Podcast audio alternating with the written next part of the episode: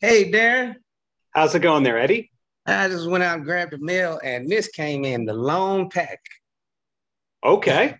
I don't know what it is, but I don't want no PPL, no PPP, none of that crap. Whatever it is, I'm sure you can get five minutes of material out of it. Yes. Well, my first question to you is I've never heard anyone in the world call you Ed or Edward. Are you those names to anybody in the world, or is it Eddie yes. to Oh, no, I'm Edward to my mother. That's when I know I'm in trouble. She used the full on government name. I'm in trouble. Edward, all right, what did I do? And uh, Ed, my baby brother calls me Ed. A couple of my very close friends call me uh, Ed or EG. Now I know. Well, congratulations on this great special. Laughing Through Your Mask is very funny, but we also get to see a very unique new side of you.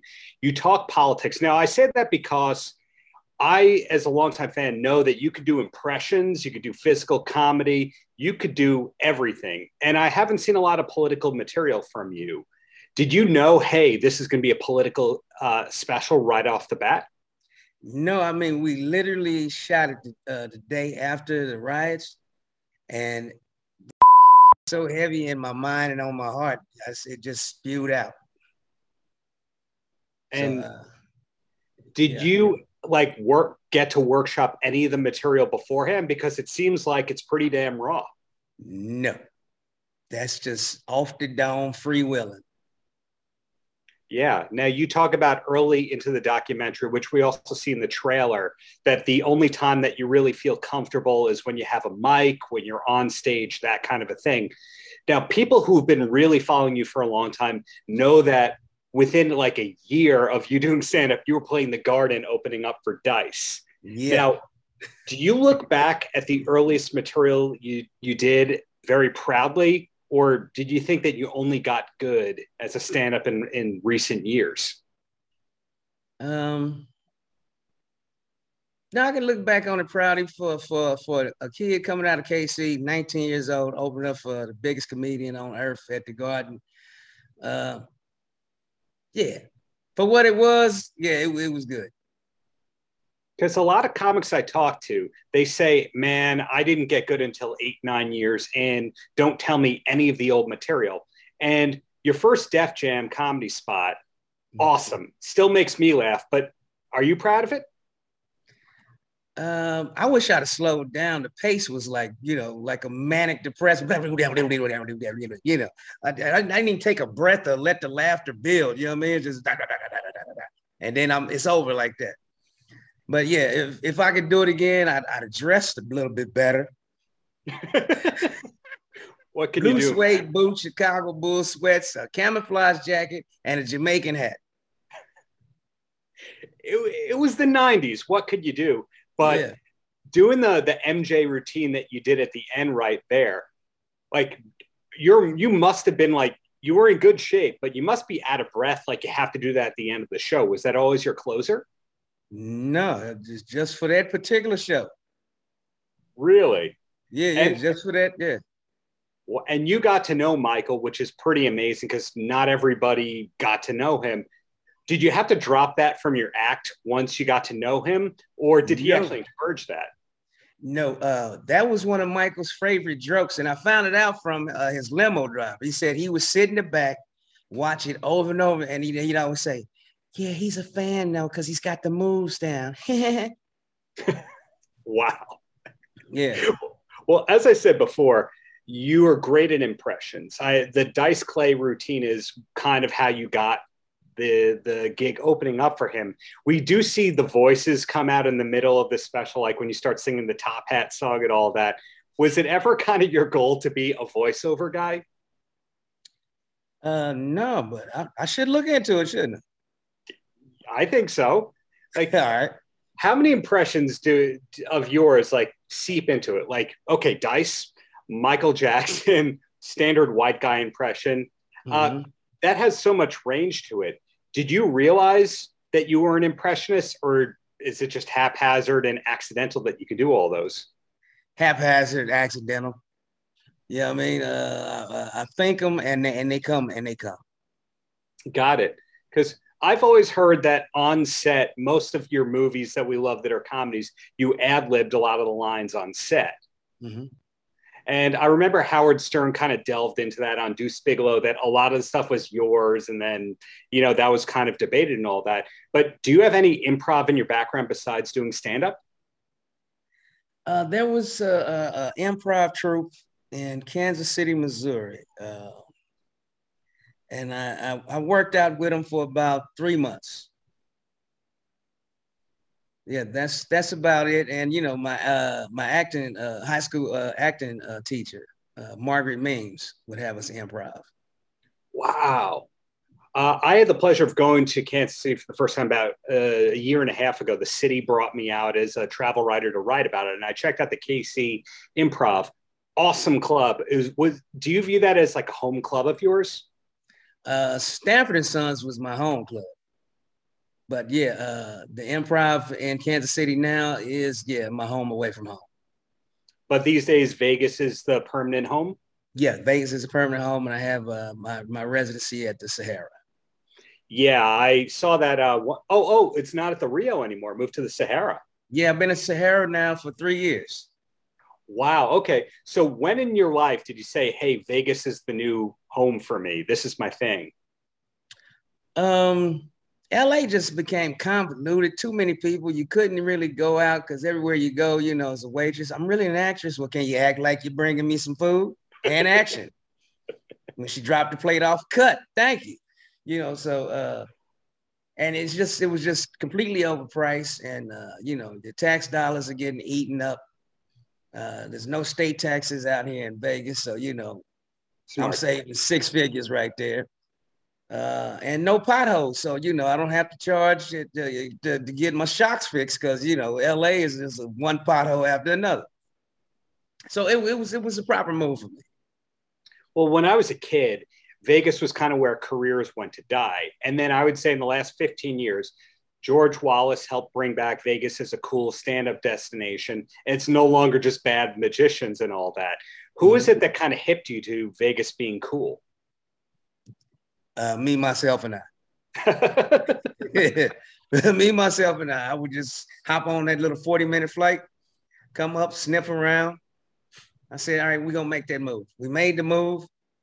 And I, I, I spent a year before I even uh, uh, set up a residency out here, just sniffing the territory. And uh, popped up at the, the Rio, talked to Darren Feinstein, who's now one of my, my, my best friends and uh, we we hit it off, and we've been doing it ever since. Hmm. Well, that feeds into something that I'm curious about with you, which is that you're not just a comic, you're not just an actor, you're not just a screenwriter, et cetera, et cetera. You're you're what I call the comedy entrepreneur, where hmm. like every product and project that you do, you clearly produced, you clearly helmed the whole thing from start to finish was that kind of the game plan from day one that you were going to be at that rare level where you had your hand in every phase of every project? Uh, pretty much yeah i'm uh i don't know if i'm a control freak or what but yeah. Uh, I, I, I, like uh, giving my fans uh, my, my pure vision. I don't like it stepped on uh, cut up watered up you know so. So does that mean that every day like there's a to-do list of like 20 things and you're delegating a bunch of things and you're going to all these people hey where are we at with this? Hey welcome to my life. You you must be doing the same thing. Maybe maybe not but uh, not at your level clearly. So this special that you have laughing through your mask it's very unique in that we've seen stand-up specials over the years that have you know a little talking before it like all the hbo specials of the early 90s used to have like a three minute sketch and then it gets into it. But in your case, it actually cuts from that to your opinions on things and your commentary. So, is the show the final project and product that we see totally what you had in mind, or did it all just come off the fly? Um, after the events of uh, the sixth, yeah. Uh, and I just went on stage, you know, we, we were going to record it regardless. So I had to throw out all the material that I had planned, uh, except for a couple of couple of bits toward the end that I had planned. Um, so uh, after that, then it was just hell in the editing room, man. You know what I mean? Uh, putting it together to make it make sense. And uh, yeah, I, I believe uh, uh, uh, my editor, Daryl Weaver, he, he did one hell of a job. Yeah, it's pretty seamless. It looks cool. It looks great. The microphone that you have on stage, I'm assuming that's your microphone. yes, it is. Yeah. Where did that come from? Because I've never seen a microphone color that way before. Oh, it's it's it's it's it's it's it's it's it's, it's wooden. I, I, believe it's mahogany. And uh, uh, uh, what's the name of that company? I don't know. Man, I, I should be plugging them like a mug. Hold on, let me let me look right quick. Sure.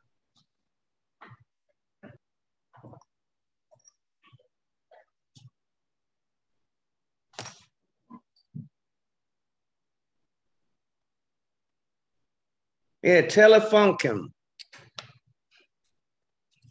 Yeah, that's a pretty eye-catching microphone. And the thing is, when you have the you have your glass of, I think it's champagne. You don't have to say if you don't want to incriminate yourself. You have the champagne in one hand. You have the cool-looking mic in the other hand. Mm-hmm. Is that coolness natural, or is that kind of in your writer that I'm going to look like this? Oh no, uh, that's that's just natural. That's just me being me figured because it's tough to see with somebody like yourself because I watch you on stage and on the one hand it's clearly material and on the other hand you seem so relaxed that if a heckler hit you midline you could immediately sit them down. Mm-hmm. So at what point in your career did you just stop becoming nervous or getting nervous before going on? Because I'm looking at a guy that is just so relaxed that everyone in every profession, like a dentist, must look at you and go, "I wish I were that way when I was with the patient." um, I believe I, I, I think it's like it's been like four or five years ago where um, I felt myself just totally relaxed and at home on stage uh, like you like you said on Def Jam, you know, the energy was just sporadic and you yeah. could tell I was a nervous little wreck, but I just made it through it. You know what I mean? Um, I don't know. Uh, uh, yeah, I found my voice and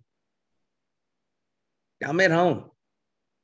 Yeah, I mean, uh, seven years at the Rio, uh, three nights to four nights a week and then gigs on the weekend. So I'm pushing like six nights a week for the last six or seven years. You you you know you tend to get at home uh, doing it that often.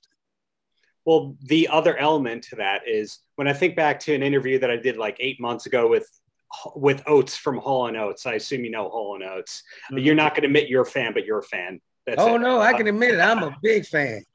Yeah, well, they them them Philly boys can they they got so of course they do. And Oates, like he's been playing arenas and stadiums and big, big venues for like 40 years now. But he just did this live album where it's in front of a club.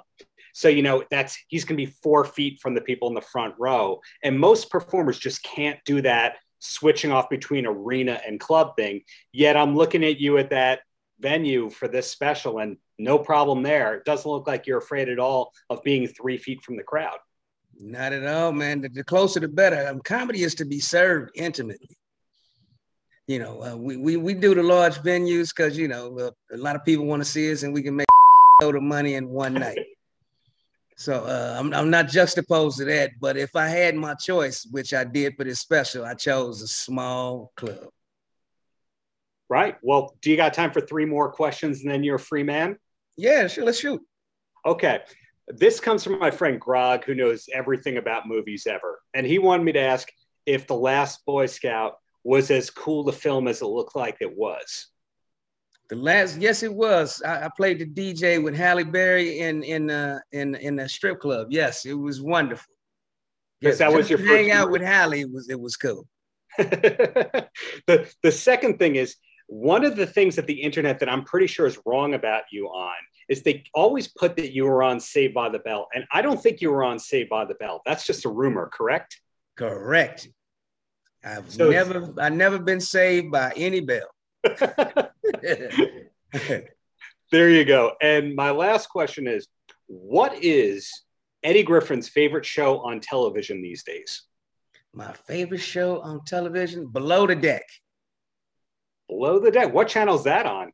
I believe it's on uh, Bravo. Wow, I don't know that. Who's in that? Uh, it's it's it's a reality show. It's it's it's about this uh, the yacht crew and how they have to uh, interact with each other below the deck when all these rich fancy guests are on top, uh, just ordering not gonna eat. And, you know, I I just find it hilarious. Wow. Well, I've just learned so much from speaking with you. So can't thank you enough for your time and hope to see you live in New York when things get normal again, man. Yes, indeed. Or or Vegas. I, I think you said the Sahara is where we have to go to see you. Yes, Sahara. Monday, the Tuesday, Sahara. and Wednesday nights. Monday, Tuesday, Wednesday. Well, congrats again on on laughing through your mask. Looking forward to seeing whatever's coming next. And the best way to find you online is being a Griffin Insider.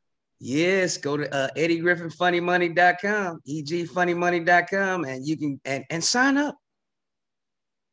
And uh, uh, hey, grab a subscription. We got some gifts for you. You got hats, coffee mugs, all. All of it. Cool. Thank you so much for your time, man. Keep up the greatness. Thank you, bro. Take care. All right. Outrocast. Imelda, I really appreciate you taking the time. But before I ask anything about the new album, does anyone in the world not call you Imelda? Like, is there a nickname that people call you by that we don't know about? No. Okay. Lesson learned.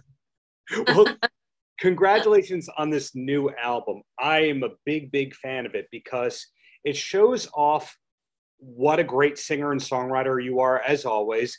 But people that first knew you as a rockabilly artist, they might be a little surprised. And what I love about it is it's simultaneously artistic and commercial. Uh, oh. So not many people can pull that off. A song like Made to Love, like that could be the theme to the Olympics, but nobody can really go like, oh, she sold out or anything like that. So congratulations. And when did you finish the album?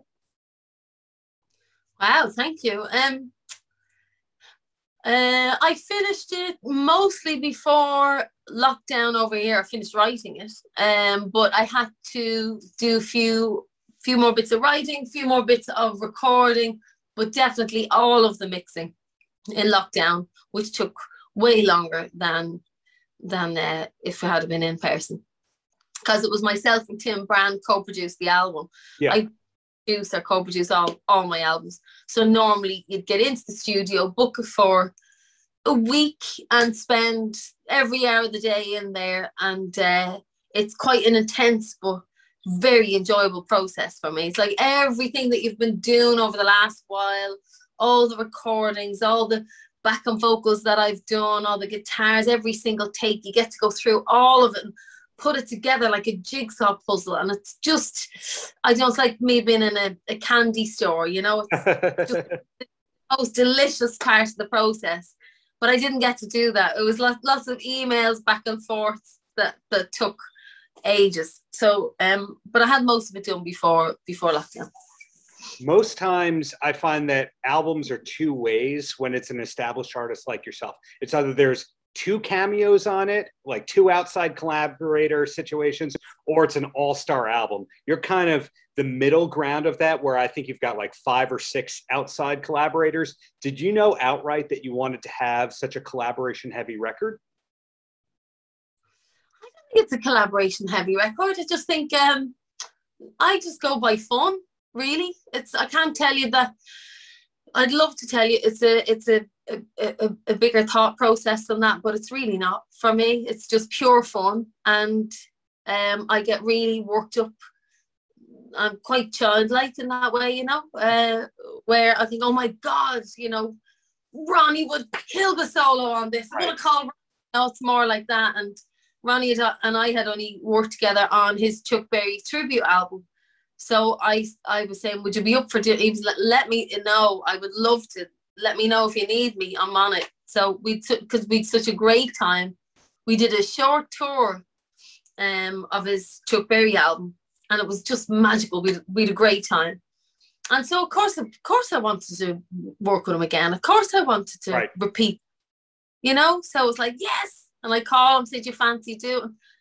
And the same as Noel, you know, it's like he, he, we were texting, and I knew I wanted it to be a duet, and I, I, not long uh, before I had seen Noel in the Palladium with High Flying Birds, and my brain was, as I was watching, was going, um, because I was really needing it on that. I knew that song should have been a duet, and I thought Noel would be.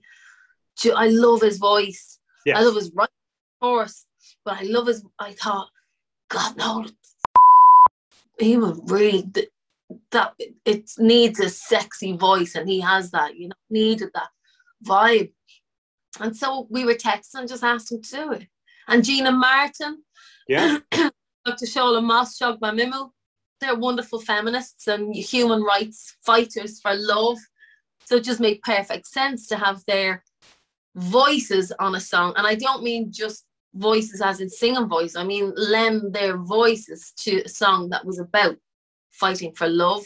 And Niall McNamee, um, you know, he and I were had met and you know, we had a bit of a spark and ended up writing together and he's now downstairs making me a cup of coffee. He's still here. did so, you did you have to pare it down from like 30 songs or something like that? But sorry? Uh, did you have to pare it down? I, I apologize for interrupting, but no. sometimes when you hear an album and has, you know, 10, 12 songs, the artist is like, yeah, well, we chose the best, you know, batch from the 30. Did you have to pare down a lot of songs or did every song you write for the album make the album? Oh no, I had about 18 I definitely wanted on the album. And then I had to pare it down from that. And um, I don't know, there's a, I don't know what I'll do with the others or if I'll do any, anything at all. I tend to, I tend to overwrite on each album. Um, but I, I, I think I almost never go back because when it's time to write something else, I'm in a different place, you know. So I just leave them at that period of time. If they weren't supposed to be on the album, then maybe it's time I should just leave them go. But there are a couple on there that I think I'd like to do something with, and I don't know what yet. Cool. Well, one of the things that I think is cool about you and your discography is that you're not afraid to start an album with a ballad. A lot of people have to kind of front load albums where, like, start it with something loud or fast or upbeat, and then they ease into the ballad. Whereas in your case, you're able to go, This is a great song. I'm starting with the great song did you ever have any hesitance or blowback from record companies going, mm, start with the peppy thing? Oh God, no. Um, no, they know me well. They're used to me being headstrong. I and I wonder if part of that is, excuse me, I've um, I've never been formally um, musically educated. Um, so I've always uh, like I learned from singing and playing and mm-hmm. pubs and, and listening and so I think maybe everything I do is ruled by my gut, what feels right. So I I never have a methodical view because uh, I don't I can't see you know that I don't see what the method is or what it's for other than if it feels right or doesn't feel right that's that's that's it really for me if it if i i mooch them all around and uh, i'll play it a million times and sure. change the order of them and then would have to listen back to the beginning again to to to feel how it flows and twist and turn of course i'll take um advice you know um with, with record company or management where if i get stuck the same as as you would. I'll say, listen, it, do you think this variation, or if I flip those two songs around at the end, or this, and and of course I'll I'll, I'll listen. I'm not that pig-headed, but it is really from it's from um, I think it's from the right place, you know, from me. It's all about art and creativity and just what feels good. Yeah. Well, you mentioned that you weren't formally trained that's not something that i think that people would pick up on because when they see you perform and this is a compliment there's no like backhanded but uh, to it. When they see you perform you're just very natural on stage. You don't look like a person who'd ever be nervous before going on stage. But when people first learned about you as a rockabilly kind of artists, a lot of people were asking, hey, who are Imelda's influences? And we heard about Eddie Cochran and early Elvis and that kind of stuff. I was curious if you ever had bad influences or metal influences because otherwise i'm only seeing that you only listen to cool music your whole life that you could never be embarrassed about but i don't think there is bad you know bad music is such but of course there is bad music but if, if it's all led to being inspired then it's led to something if you like but it wasn't just eddie cochran and Gene. i that's what it's funny that's what people printed i'd give a long list of things and they'd oh. narrow would make sense to the interview or who they want you know thought I, I would be and they'd narrow it down but I always said it was a massive mixture I think Billie Holiday was my first record. Then I got into Howlin' Wolf um uh, Sister Rosetta Tharpe um Ruth Brown and then it went all the way through into of course Janis Joplin and Aretha Franklin Ella Rolling Stones David Bowie, The Clash, Ramones, The Cramps, it just kind of all it was everything just that I that moved me um and continuously just Pink Floyd was a massive um influence on me the backing vocals in the yeah. great gig in the sky just that was a, I tried to copy that over and over and over because I couldn't I've never heard somebody seemingly lose it and I mean that in the best possible way yeah and I that was a massive influence to me. But of course, I mean, I love I love loads of bonker stuff as well. I love I, I love Whitney Houston. That's my karaoke go-to. I love Diana Ross. I, and they're all brilliant. This the you know it's can't really say there's that to Boney M. But are they bad? I don't think they're bad. I think they're great. I, I, think that something that's bad, you hear that enough times and you realize you know every syllable of it and it becomes good without you knowing it. And Boney M definitely is in that category. um, are you the kind of artist? When I got into Boney M, I was only a child and I remember hearing them and they did.